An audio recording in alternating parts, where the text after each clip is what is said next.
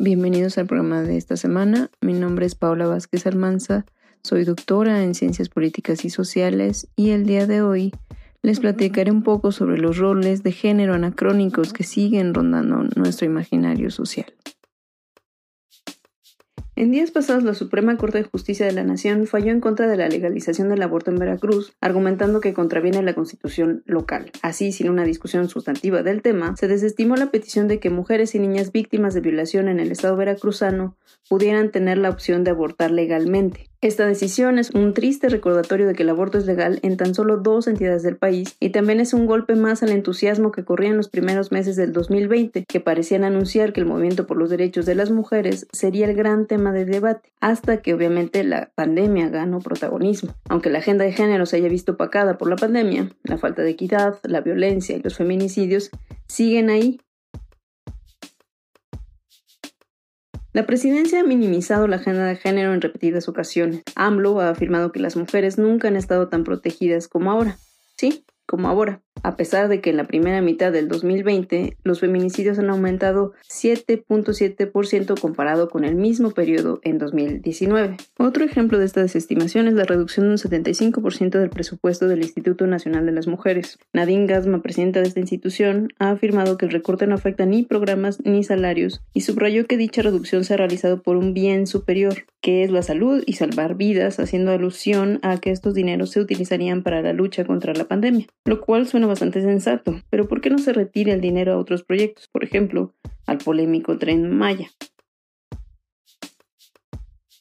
Después del descontento generado por el recorte al Mujeres, Gasman anunció el programa federal Mujeres Constructoras de Paz, con una inversión de más de 120 millones de pesos. El programa pretende formar a las mujeres como multiplicadoras del proceso de pacificación del país y fortalecimiento comunitario. Honestamente, me pregunto qué visión tiene nuestro gobierno de las mujeres. ¿Acaso las mujeres por antonomasia somos pacíficas, buenas y piadosas? La realidad desmiente este planteamiento de los roles de género, pero todo apunta a que durante otros sexenios se nos asignará un rol pasivo y abstracto como las encargadas de la reproducción biológica, la preservación de tradiciones y códigos morales del país. Gracias a la falta de visión de género del gobierno, Hoy me parece importante recordar en este espacio que parte de la inequidad y marginalización de las mujeres se debe a las representaciones históricas que se hacen de ellas dentro de nuestro imaginario social. Como ciudadanos debemos monitorear y combatir roles de género anacrónicos usados en discursos políticos e institucionales como aquel en el que el presidente exhortó a las hijas a cuidar a sus padres durante la pandemia, dado que los hombres son más desprendidos. Partiendo de esta idea tradicional y anacrónica de la familia y del papel de las mujeres, el presidente afirmó que México ya contaba con millones de enfermeras para luchar contra la pandemia. Estas declaraciones no solo encasillan a la mujer como la cuidadora principal de todas las familias, además disminuyen la formación profesional de las enfermeras y equiparan su entrenamiento con cuidados femeninos inherentes a toda mujer. ¿Qué prejuicios esconden estas imágenes de lo femenino? ¿Tampoco ha cambiado la idea de la mujer mexicana? Lamentablemente se ha cambiado menos de lo que quisiéramos, y sobreviven narrativas caducas que delinean y determinan los roles de género mediante instituciones como la iglesia, la familia y la escuela, y que funcionan simultáneamente en un entramado estructural y simbólico de inclusión y exclusión. Quizá estas narrativas, estos roles de género, parezcan algo insignificante, pero no. Estas refuerzan desigualdades y crean barreras materiales y simbólicas que no nos dejan alcanzar la equidad e incluso legitiman la violencia de género. Expresiones como salió embarazada o eso pasa por no cerrar las piernas legitiman la violencia de género que vivieron nuestras bisabuelas, abuelas, madres y hermanas. Temo que la mayoría de las mujeres hemos tenido esa charla, a temprana edad y usualmente después de sufrir nuestra primera agresión, en la que se develan por primera vez las experiencias de violencia compartida por generaciones. Esa es la charla en la que se habla de la tía que violaron de regreso de la escuela a sus propios compañeros, o del señor que acusó a nuestra madre cuando era una niña. Esa es la terrible charla en la que nos enteramos de que en este país nuestro cuerpo no nos pertenece. Las mujeres no deberíamos de vivir estas iniciaciones. Nuestro cuerpo debería ser nuestro. Cada mujer merece decidir y rechazar los roles de género que no se ajusten a su realidad, y la legalización del aborto es un primer paso para recuperar ese control sobre nuestras vidas que se nos ha negado durante generaciones.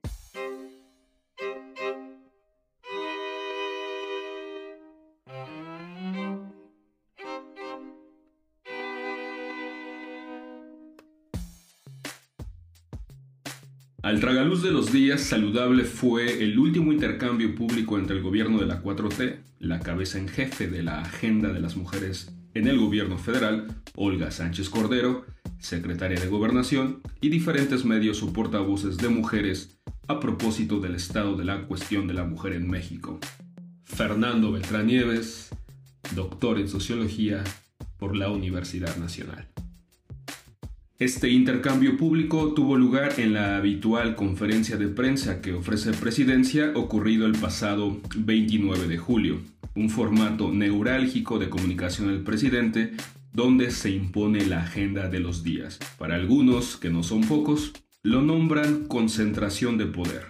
Puede ser. Para mi gusto es una apropiación mediática de la palabra, antes perdida o inexistente, que sigue con estricto rigor la premisa de rendir cuentas claras todos los días. Parece innecesario señalar que el acceso al presidente en el pasado, ya por conferencia de prensa, ya por entrevista o variantes, era un privilegio de algunos cuantos periodistas del sistema. No son los tiempos que se viven ahora en México. Cuando se habla de mujeres en el país, ahora bien, hablamos los últimos años de las amenazas a sus vidas, hablamos del riesgo de muerte y de mujeres muertas, niñas, adolescentes, adultas. Números rojos estratosféricas y escandalosas han sido las cifras. Hablamos también de familias desmembradas, mutiladas o rotas. Violencia en la familia, violencia en las calles, violencia en el cuerpo, violencia política, violencia salarial, violencia simbólica. Nadie de ellas se ha podido sentir a salvo. Nos referimos también a un amplio despliegue de dispositivos tanto tecnológicos como culturales, tanto políticos como institucionales, que ejercen de muchos modos la dominación sobre las mujeres. Un sujeto, las mujeres, sojuzgado y agredido por largos siglos en muchos sentidos, pero en busca de su emancipación, de su empoderamiento. Un sujeto dominado a la par de otros sujetos dominados en México. Los indígenas, los homosexuales, los pobres, los prietos, los jóvenes, los lumpen, los sin nombre. Un ejercicio de dominación que se recrudece, empero, si se trata de mujeres indígenas, lesbianas, las trans, las trabajadoras domésticas, las trabajadoras sexuales, las pobres, las prietas, las adolescentes, las lumpen, las sin nombre. Hablamos finalmente del derecho a la vida, último y decisivo objeto o materia biopolítica en cualquier ciudad, en cualquier región, Proveniente de la actual oposición política, pero no únicamente, se ha dicho con insistencia que la 4T no está en sincro con la agenda de las mujeres, que, para presumirse como un gobierno en busca de la transformación de México, se ha quedado atrás o ha dado la espalda a la agenda política de las mujeres. Muchos de estos reclamos son legítimos y veraces, Muchos de estos reclamos han señalado la administración de los dineros, refiriéndose a los recortes de dinero público que han sufrido las dependencias gubernamentales dedicadas precisamente a la agenda política de las mujeres. Es cierto que ha habido una especie de neutralización de los dineros públicos con los que operan las funciones del Estado. Alrededor del 70% de las partidas, a excepción de las Secretarías de Salud, Seguridad, Cancillería, Defensa Nacional y otras de ese tipo, que han sido intocables desde que se decretó la contingencia sanitaria. López Obrador lo ha conceptualizado como austeridad republicana, lo había gritado al mundo desde la campaña electoral muy cerca ahora, cada día, sin embargo, de convertirse en austeridad franciscana, en clara alusión al amor a la pobreza que efectuaba la orden religiosa durante los siglos coloniales. En la animadversión proveniente del movimiento de mujeres o simpatizantes con sus causas a propósito de estos recortes, pierden de vista que esta neutralización la han sufrido de igual manera otras dependencias, las de cultura particularmente, sector clave, ¿no es cierto?, para el propio feminismo o los muchos feminismos y otras batallas político-culturales, y sin embargo, el argumento administrativo que se ha ofrecido desde presidencia es de mucho cuidado, es mayúsculo y nos produce una desazón inigualable. Si se hubiera dado luz verde al 100% de los dineros para la operatividad del Estado, habría malversación o corrupción del mismo. El Estado mexicano ha sido diseñado desde tiempo atrás, quizá desde el lejano gobierno de Miguel Alemán, aquel presidente empresario como le decían al tipo en los años de 1940, un diseño, decía, de una maquinaria que fue perfeccionándose poco a poco desde hace más de medio siglo para la realización de artilugios mágicos para la desaparición del dinero público. Fideicomisos, partidas secretas, contratos oscuros, gasto corriente, leyes de extraña operación, salarios indecentes y un largo etcétera, cuyo resultado evidente era que se establecía y crecía una desconexión entre las necesidades de la población y la operatividad del gobierno, desencuentros previsibles, conflictos persistentes entre ambas partes y aumento lógico de la desconfianza en detrimento claramente de los vulnerables hombres y mujeres de los más necesitados. Gobierno rico y pueblo pobre, esa frase recurrente pero estratégica en el discurso político de López Obrador. Frente al creciente escepticismo y los cuestionamientos públicos, Olga Sánchez Cordero habló de 560 millones de pesos ejercidos del presupuesto federal en lo que va de este asiago 2020, una cifra muy cercana que se paga en México por cuestiones de intereses de la deuda que asciende por año a 600 millones de pesos. Esta cifra de Sánchez Cordero trató de disipar las dudas sobre si ha habido o no ha habido dinero destinado a la agenda política de las mujeres. Un monto, sostiene la 4T, que nunca se había destinado a este rubro particular en la historia contemporánea de México. Sánchez Cordero se refirió además a un amplio espectro de programas, redes o grupos de trabajo de y para mujeres, números telefónicos activos de emergencia, capacitación de policías, casas refugio a mujeres indígenas, protocolos hacia niñas y adolescentes víctimas directas de feminicidio, becas de estudio y de inaplazables perspectivas de género en toda la administración federal. Acciones positivas, quiero creer, impulsadas todas ellas por la 4T en el marco de los derechos pro mujeres en México. Son todas estas medidas suficientes? Si en México sigue apareciendo tan solo un caso de niña, adolescente, mujer, abuela, rotas, desmembradas o muertas, nunca será suficiente.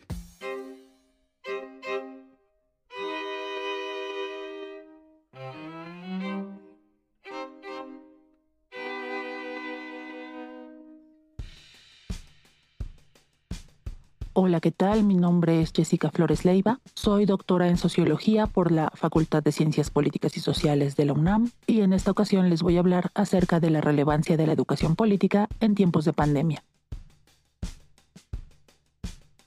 Resulta habitual que cuando se habla de educación política, en algunos círculos académicos la propuesta es recibida con recelo y desconfianza. Esto ocurre así porque generalmente se piensa que la educación política se encuentra asociada a un cierto tipo de educación ideológica y doctrinaria, lo cual evidentemente es un equívoco de sus férreos detractores. Y es que esto resulta así, puesto que el significado de lo político se ha deformado y deteriorado con el paso del tiempo, considerándose un ámbito circunscrito a las formas de gobierno, al sistema de partidos y a las cúpulas de poder emanadas de procesos electorales.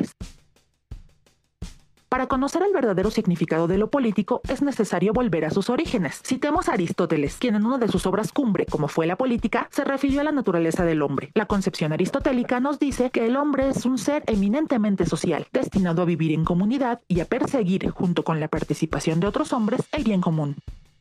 A partir de aquí, Aristóteles definió al hombre como un son politikon, es decir, como un animal político organizado para vivir bajo la tutela del Estado. En este sentido, la educación política es aquella educación que forma a los hombres y los conmina a ser mejores ciudadanos, a participar en la toma de decisiones y sobre todo a humanizarse cada vez más, a través del fomento y desarrollo de una conciencia crítica, propósito principal de esta propuesta. Y si bien a partir de esta afirmación se reconoce que la educación tiene un componente ideológico que es indisociable, también es importante aclarar que la educación política de ninguna manera se propone adoctrinar a los educandos como comúnmente se piensa. Continuando con esta línea de pensamiento aristotélico, algunos siglos más tarde, Paulo Freire, aquel gran pedagogo brasileño, se convirtió en referente contemporáneo de la educación política. Para Freire, la analogía entre los analfabetas y alfabetas políticos constituye una figura didáctica fundamental para explicar la propuesta. De acuerdo acuerdo con Freire, los analfabetas políticos son aquellos hombres que, independientemente de saber leer y escribir, viven por inercia, porque desconocen el significado de su realidad. Por esta razón, dichos hombres carecen de una comprensión crítica de la misma, debido en buena medida al funcionamiento tradicional de la mayoría de los sistemas educativos del mundo. En este sentido, Frei Beto, seguidor y continuador de esta corriente, ha señalado el papel domesticador de la escuela, al menos en las últimas cuatro décadas. De acuerdo con el autor, la escuela se ha preocupado por enseñar a los niños y jóvenes a leer, escribir y contar.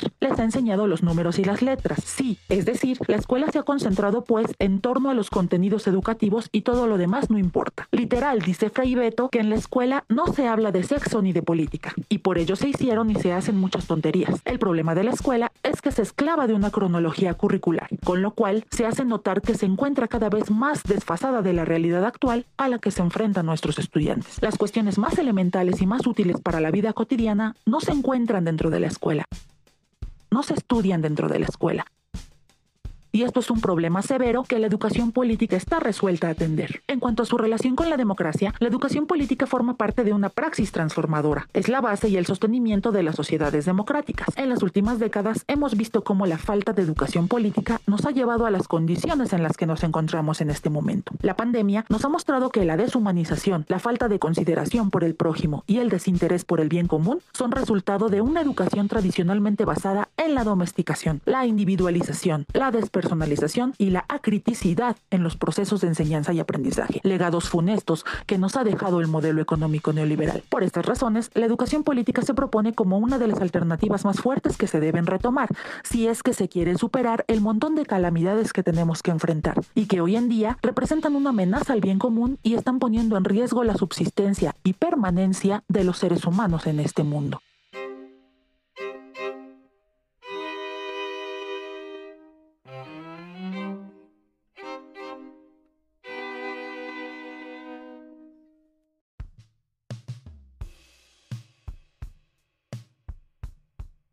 Hablemos de gobernar en tiempo de las benditas redes sociales o por qué Internet y la democracia deben preocuparnos en tiempos de la 4T.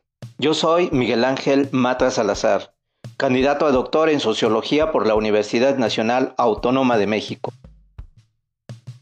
La reciente elección de cuatro consejeros del Instituto Nacional Electoral a un año de las elecciones intermedias del 2021 debe encender una preocupación sobre un tema muy concreto para las fuerzas políticas que han impulsado la 4T, un tema que está relacionado con una de las intenciones que la consejera Carla Hastrid Humphrey hizo en su discurso de toma de protesta.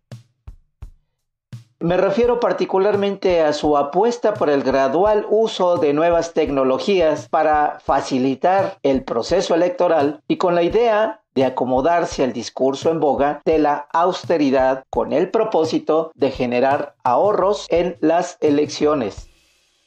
En realidad lo que propone la consejera es el voto electrónico. El voto electrónico en ese sentido viene a significar una profundización del ejercicio del poder de una casta burocrática cuyos niveles técnicos de saber político electoral los puede colocar peligrosamente como los dictaminadores de la última palabra en materia electoral por el saber eh, de los expertos o por el saber como expertos digitales eh, como únicos garantes de la democracia. Internet es una red mundial de computadoras y servidores interconectados por millones de kilómetros de cables submarinos por los cuales viajan señales electrónicas que codifican comportamientos humanos en números. Minuto a minuto, compañías como Facebook, Twitter, YouTube, WhatsApp, Instagram, por mencionar las más importantes, codifican gustos, hábitos de consumo, lugares que visitamos, calles por donde transitamos, con el fin de hacer monumentales bases de datos de nuestras conductas y anticiparse a nuestros comportamientos para ofrecer a los productores cuál es el perfil de nuestro desempeño en el mundo y en esta vida. Lo hacen simple y sencillamente porque ellos son los dueños de la red por las que circula nuestra información y que además cedemos muchas ocasiones sin leer las condiciones y términos en los que nos incorporamos a estos servicios de tal manera que la pueden procesar de la mejor modo o la forma en que les plazca en función de la oferta y la demanda del mercado. Hace unos días la red mundial Twitter fue objeto de una intromisión en su sistema que pretendidamente es invulnerable ante cualquier intento de que alguien pueda acceder a la información que circula y se maneja en sus servidores. Graham Ivan Clark, un estudiante de 17 años, fue arrestado en Florida como autor intelectual de este ataque en el que solicitaba a los usuarios depósitos en monedas digitales en cuentas que él abrió y vinculó. En un solo día se hizo de más de 100 mil dólares en criptomonedas. Entre las cuentas que pudo suplantar estuvieron nada más y nada menos que la de Bill Gates, la de Barack Obama, la de Elon Musk, el magnate sudafricano cofundador y propietario de otras empresas globales como PayPal y autos eléctricos marca Tesla.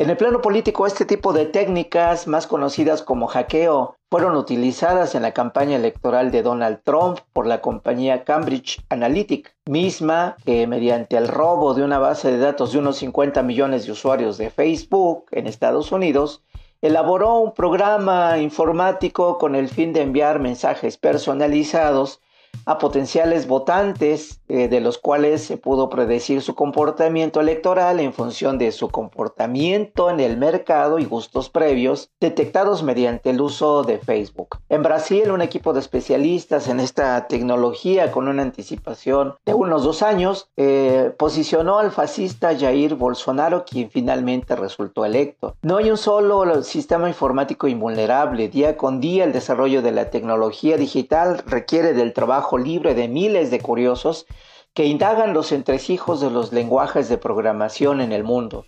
Los algoritmos no son sino meras listas de instrucciones que dan órdenes a las computadoras para procesar automáticamente miles de datos de forma simultánea. No es casual que entre estos miles de curiosos surjan expertos en el diseño de programas con los cuales se experimentan una diversidad de opciones informáticas, las cuales, por cierto, resultan convenientes a los grandes emporios a pesar de la defensa que hacen eh, de forma muy denodada de la propiedad intelectual.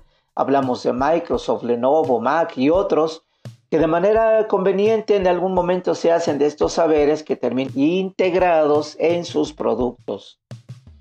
Luego de la comprobada experiencia del caso Donald Trump, a estas alturas el vínculo entre democracia y tecnología digital que propone la consejera está más que desgastado. Twitter pidió disculpas a las celebridades cuyas cuentas fueron hackeadas mientras sus acciones se desplomaron más de un 4%. Las democracias también pueden desplomarse con la tecnología. A estas alturas no resulta sostenible el argumento sobre una relación benigna entre tecnología digital y democracia en aras de facilitar los procesos electorales. Facilitar, sí, pero ¿a quién? Creo no errar en la respuesta. Facilitar el manejo discrecional de resultados electorales a un INE cuya composición en esta ocasión se dijo, eh, procuró integrar con consejeros distantes de inclinaciones partidarias, pero que al final no lo están de inclinaciones ideológicas. Muestra de ello es la composición del comité técnico que lo eligió, técnicos que son elegidos mediante criterios estrictamente académicos instituciones formadoras de cuadros neoliberales como el CIDE, el Colegio de México, eh, Diego Valadez, ex procurador de la República con Carlos Salinas, y en donde la honrosa excepción y papel como miembro de este eh, comité técnico hizo John Ackerman. La idea de la teoría política del INE como una cuestión exenta eh, de criterios de carácter político debe ser dejada atrás. Los efectos que puede tener el pretendido manejo técnico de la tecnología digital puede ser sumamente devastador para los logros que hasta el momento ha logrado la 4T. Bueno, nos escuchamos en la siguiente ocasión con otro tema espero resulte de su interés. Chao.